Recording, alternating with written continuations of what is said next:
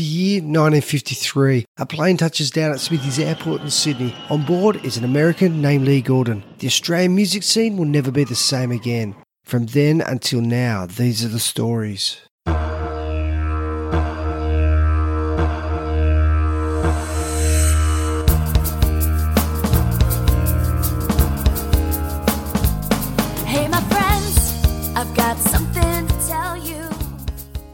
Hey there, this is Josh Ersom and you're listening to Awesome Aussie Songs. This episode is on the band Finn's Cad and their song Coppertone. Our special guest is Finn's Cad drummer Jono McPhee.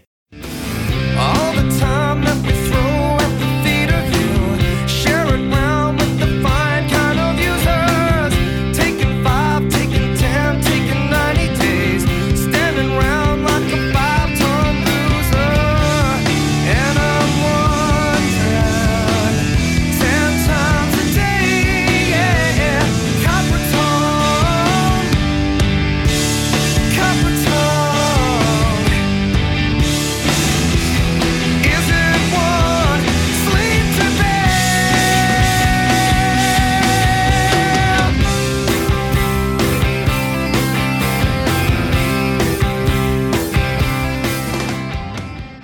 Finn's Cad were a band that shone brightly, if only briefly, in the mid-1990s. Nominated for 2 ARIA Awards, the four-piece was made up of Dave Thomas on vocals and rhythm guitar, Lincoln B. Croft on bass, the drummer Jono McPhee, and lead guitarist Bill Copeland. Finn's Cad topped the alternative single charts with their song Coppertone, as well as the alternative albums charts with their debut album Wider Screen. It's called the music business for a reason, and this episode is a great lesson for any young band or musician that dreams of success. The Finn's Cad story didn't end with a Hollywood fairy tale finish. However, it did sort of start off that way, with a musician's wanted ad placed in the classifieds. That's exactly how it happened. That was the old drum media, street press, that's right, yeah. Dave went to school in Queensland. He actually went to school and was in the same year as the boys from Powderfinger, and they were already not established at that. Well, they were already a band at that time, and I think he could see the potential in them, and he wanted something similar. Struggling to put something together in Queensland, in Brisbane, so yeah, he came to Sydney with a mission. Him and a manager at the time, put the ad in the classifieds and. Had a vision on exactly what sort of sound they wanted, that high energy sort of melodic pop. Yeah, the three boys answered the ad and, yeah, away we went. You know, it wasn't something I was really looking for. I was just, looking for the experience of auditioning. I really didn't want to be distracted by joining a band. I just wanted to focus on my studies. But you sort of realise, when you're onto a good thing straight away. And, it all made sense. I knew this was something I wanted to pursue. I'd been playing in bands, throughout school and this and that, and not achieving the level of musicianship I wanted to. You're often only as good as those that are around you. And then suddenly I was, I felt like I was in a, professional atmosphere with the right guys. Finn's Cad quickly attracted the attention of all the local record labels, all vying to sign the band that many saw as the next big thing. Yeah, we were gigging at some pretty ordinary pubs. We were working really hard, doing a lot of shows, but we attracted interest from all the record companies very quickly. We went from, playing pretty ordinary venues to no people to all of a sudden, playing still ordinary venues, but, we'd have, there'd be 50-odd guys showing up in suits from all the record companies, whether it be Sony, Warner Brothers. I mean, once somebody... show some interest in you. I mean, everyone comes out of the woodwork to see what's going on.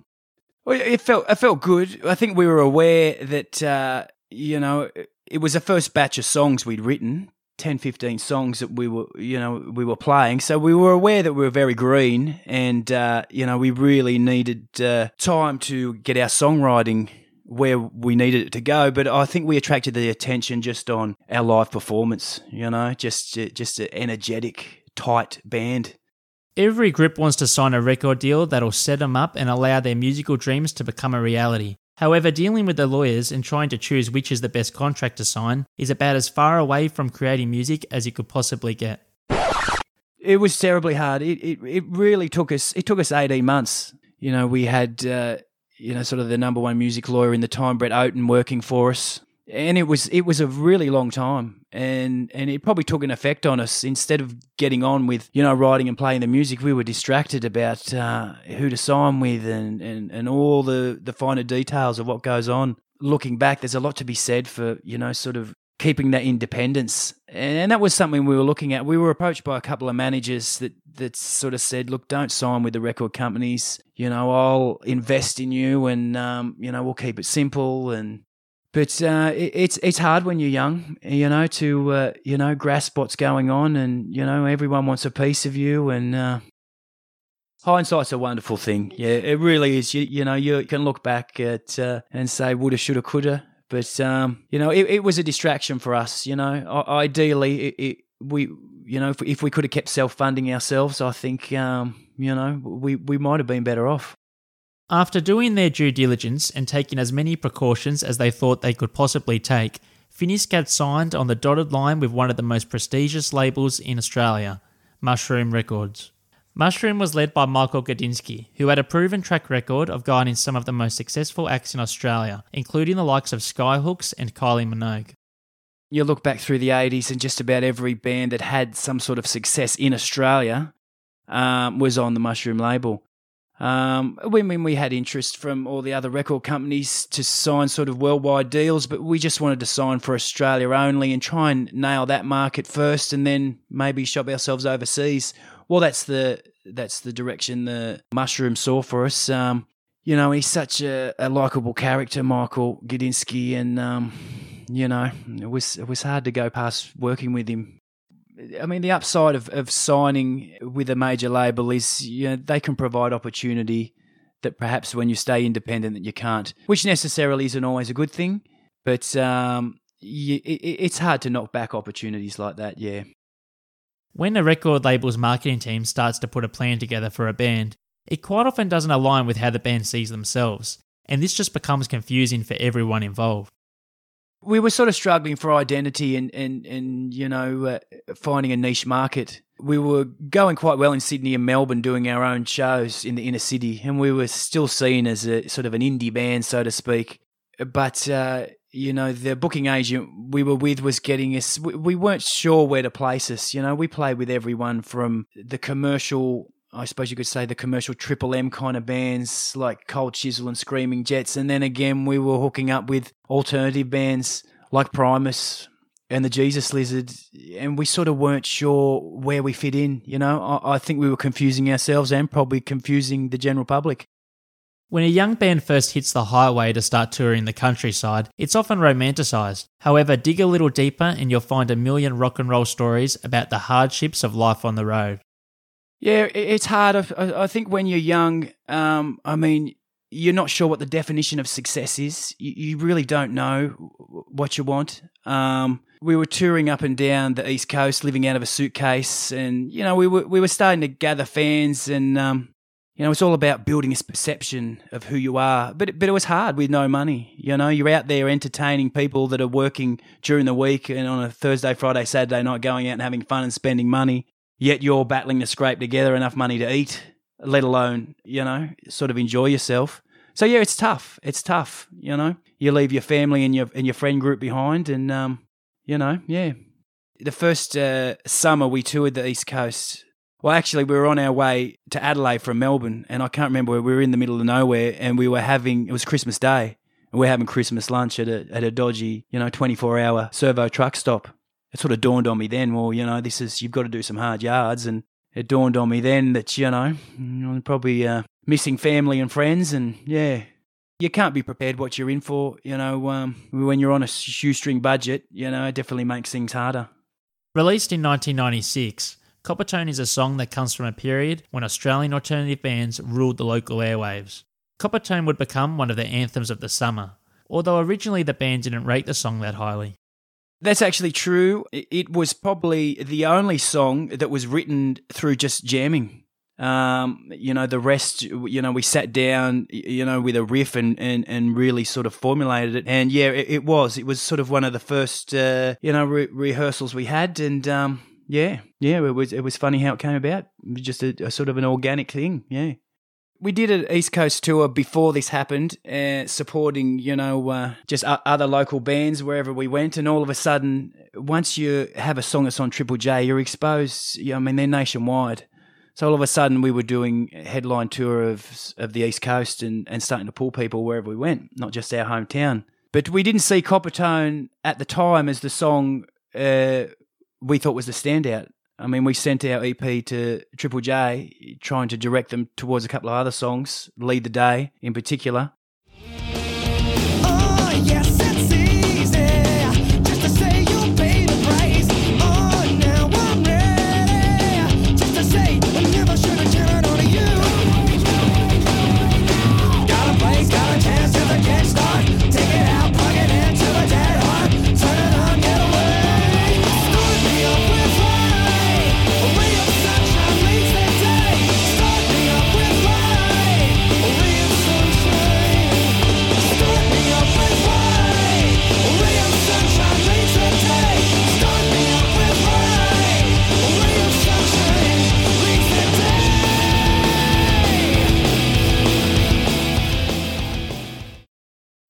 That's the direction we thought we were heading. We thought we were more sort of, you know, high energy, sort of cutting edge sort of rock. And we really didn't rate Coppertone at all. It was just, we saw it as a filler on the EP. And then all of a sudden, I remember we were driving to a gig and Coppertone's coming on the radio and it was quite surreal. We're thinking, what's going on here? They're playing Coppertone? But it did make sense all of a sudden when we heard it. It felt like, you know, it was a radio hit. And it did. It sort of captured, you know, that summer sort of vibe. You know, that upbeat, happy kind of feel. Yeah, it is a good feeling when you play live and, you know, people are identifying with the song and singing along. And like I say, it gives you, Triple J gives you the ability to go anywhere in the country and people recognise your song. It's giving you nationwide airplay. Yeah, it came as a bit of a shock. You know, it wasn't the direction we thought we were going to take. And it sort of did confuse us and well, not didn't confuse us, but it influenced the way we started to write then. We thought, all right, this is us, you know. We're trying to not write the next Coppertone, but, you know, come up with songs that were in that similar vein. Initially, we thought we were going to be more of a hard rock band, bands that were appearing at the time, maybe like a Grinspoon and your Living End were coming out of the... We thought we were going to take that sort of direction, and we definitely saw ourselves as, you know, a high-energy sort of band, and, you know, Coppertone sort of really didn't fit that mould. I mean, we were... You know, we thought, well, here we go. This is something a little bit different to maybe some of the bands that were playing. So we, you know, we sort of went with that poppy, swingy kind of vibe. Television has always played an important part in Australian music.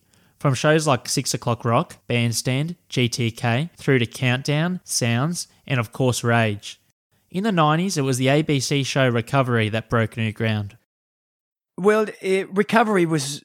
recorded first thing in the morning, and from memory it was pre-recorded, so I can remember the couple of times we were on there. You know, you'd be playing a gig in Melbourne on the Friday night and you'd be at the Recovery television studio at 6 o'clock in the morning. So yeah, that was different. You know, it's hard to get up for a high energy gig, you know, doing it in an atmosphere with cameras on you first thing in the morning.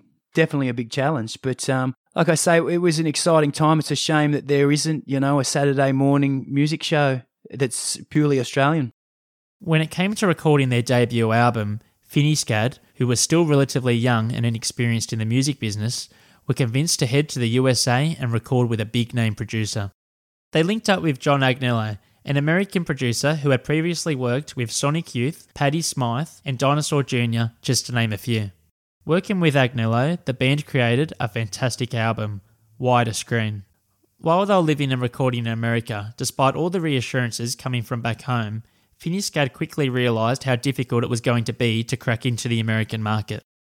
It was a big decision. You know, Mushroom at the time had signed a, you know, probably close to a dozen bands that were in a similar mould to us, but... You know, we thought we were a band that would build over a couple of albums, but Gudinski really pushed for us and was really wanted to go for a big budget producer and try and, you know, strike while the iron was hot and get us on our first album. In hindsight, you know, I think we should have stayed in Sydney and recorded. There was plenty of good young producers there at the time, but you know, it was a vision Mushroom had, and it was a great experience to go overseas and work with a big name producer. We found that he'd had success with, bands over there, Dinosaur Jr. and Buffalo Tom. But in saying that, I think, we could have done just as well, staying in Sydney, working with young up-and-coming producers.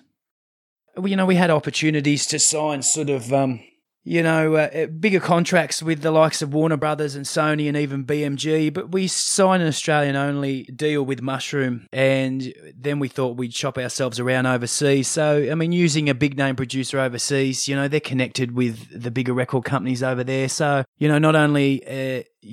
working with someone of his experience, but, the leads and the contacts that he had. We played live shows over there, A&R guys from record companies coming to check us out. So, it was an exciting time. In saying that, it's very hard to break into an American market for every style of music that you think you're offering. They've got, they got 10 of their own. It was an eye-opening experience being so young. Once again, it's a whole different ball game over there. Similar to what you've got now, trying to expose yourself on YouTube. You had MTV over there, and you really, it was about the music, but it was also about a visual, and what kind of image you had. And you're talking big budget when you're, doing video clips that stand up to an international standard. Along their rock and roll journey, Finn's Cad toured with some of the biggest names in Australian music. Midnight Oil in particular were very supportive. They sort of resurrected themselves. I can't think what the album was called, 1,000 Watt RSL, I think it was. That was a big tour for us. Yeah, and we also sort of got on the back of the Hoodoo Gurus. And that was probably our crowd. That was probably where we were at. It definitely got us the fan base that we wanted, yeah. Jim Magini and Rob Hirst particularly, they were all about, they gave us a lot of advice, whether it was, musical or songwriting advice, or just to how to handle the industry and try and make the right managerial decisions. But no, definitely when we played with Australian bands, there was a sense of camaraderie and mateship, definitely. Jono McPhee got to tour with and learn from some of the country's finest drummers, such as Paul Hester from Crowded House and Midnight Oil's Rob Hirst. It was a fantastic experience to play with him. I think the second time we toured with Midnight Oil, for some reason, Rob wasn't playing, whether that was due to illness. And we had Paul Hester from Crowded House play drums. And that's big shoes to fill playing for Rob Hirst. To see Hester play... that was something I always look back on with fond memories, yeah. I still look back on my experience. I remember talking to Paul after a show we did in Adelaide. As you know, Power and the Passion has a drum solo in it, and just talking about how he managed to fill those shoes and pull it off. It's big shoes to fill, and, he was a fantastic guy. The music created by Finn's Cad also proved to be a favourite of TV producers of the time, and many of the band's songs were often used as mood-setting soundtracks. Finn's Cad songs were also used to pump up the stadium crowds at big-time sporting events. Yeah, I remember watching the AFL Grand Final. I think it was 1998, sitting with a bunch of friends at home, and, we all got up and did our thing at halftime, and I can't think what song it was of ours that was playing in the background, and... yeah, it was quite surreal, the sense of familiarity without being able to put your finger on it, and then we realised what was going on. They were playing Finn's Cad at halftime. Experiences like that are fantastic, and it's good to see your music played, up against sport or, things you didn't assume it would be, relevant to when you wrote the song. When Rupert Murdoch's News Limited bought out Mushroom Records in 1998, this ultimately led to the demise of Finn's Cad. With the departure of Michael Gudinski as a guiding force, young emerging Mushroom bands such as Finn's Cad and the Mavises soon found themselves in the crosshairs of News Limited's accountants. And when the bean counters get involved in music, it's never going to end up well for the bands. It was probably led to the demise of of not only Finn's Cad, but, you know, all these other bands you're talking about, there could have been close to a dozen bands that were signed to Mushroom at the time through a side label called Bark Records. I think Gudinski had a long-term plan. You know, we were a band that needed to be groomed over 2 to 3 album sort of period, which, you know, could have taken, you know, minimum probably a 5-year period. Along with the other bands that he signed at the time, we were all young and in our early 20s. We headed overseas to record the record after spending 18 months building up a relationship with Gudinski and his staff. When we were overseas, Gudinski decided to sell his majority share in the company to News Limited and focus on, you know, promoting and bringing out high-profile overseas acts through frontier touring.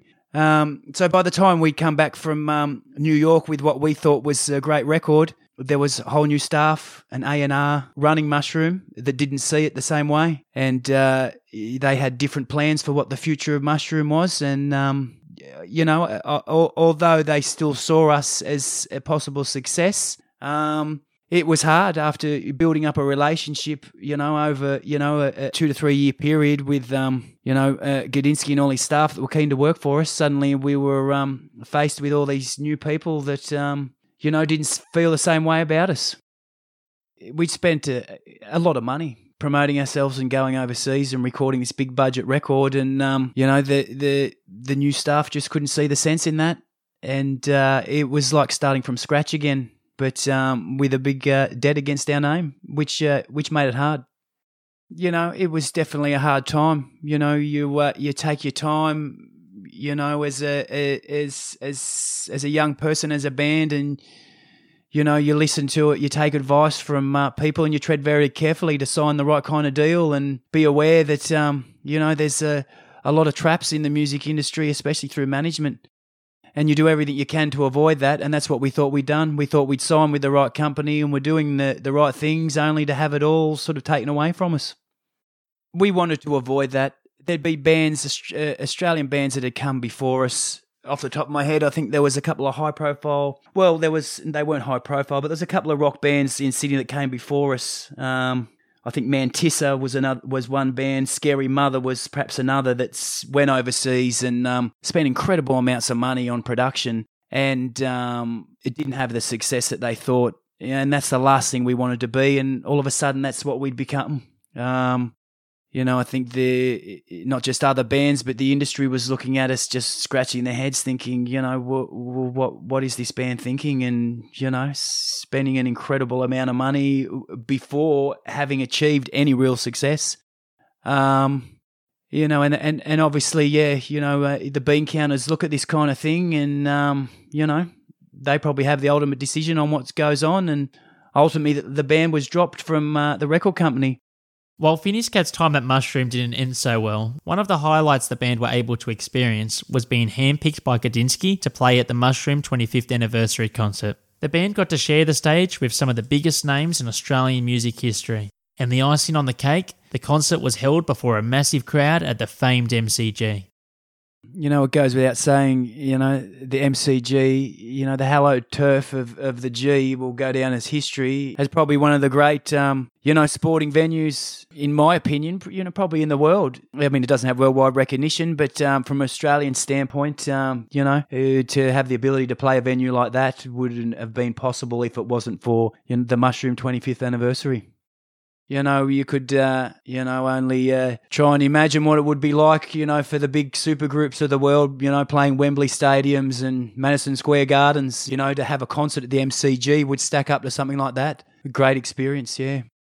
He had a lot of confidence in us, and, you know, at that stage, you know, everything was looking good for the future. But, you know, to mingle and be a part of that, you know, it was an exciting time. You know, we felt at that stage that we were, you know, we were relevant and we were fitting into the culture of not only Mushroom, but, you know, the success of Australian bands that had come before us, yeah. While the band got to play on the same stage as the big-named established acts, Finn's Cad's alternative rock credibility also saw them become part of the newly emerging festival scene. The band played at festivals such as The Big Day Out and Homebake. I think we were fortunate when the album was released. It was the start of the summer, And the festival circuit was really gaining momentum, particularly through The Big Day Out and Homebake. It was good timing for us, and yeah, it was you know, it was a good time for new Australian music. You know, having exposure through the festival scene, and everybody that goes to festivals can remember the first one they were at, and you know, the experiences they had, and you know, I'm often running into people that can remember seeing Finn's Cad for the first time, and you know, seeing us at a festival. You know, yeah, it was a good time. We had a lot of good experiences, and it just it felt good to you know, contribute to, you know, and be a part of so much good Australian music that was around at the time. Okay, that's enough of the talk. Here's Coppertone by Finn's Cad.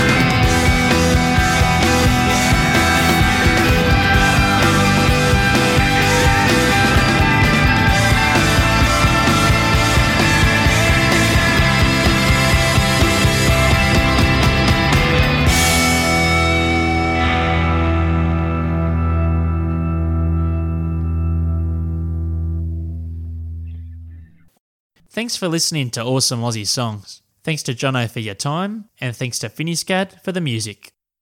Hi, this is Molly. You've just listened to a podcast brought to you by Marcos Promotions, written and produced by my dad, Sheldon the Kangaroo Kid, and presented by Josh Erson.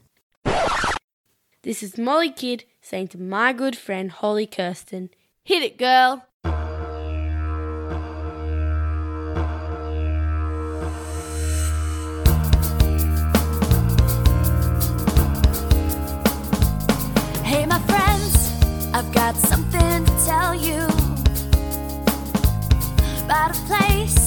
that I've been through, and now I know.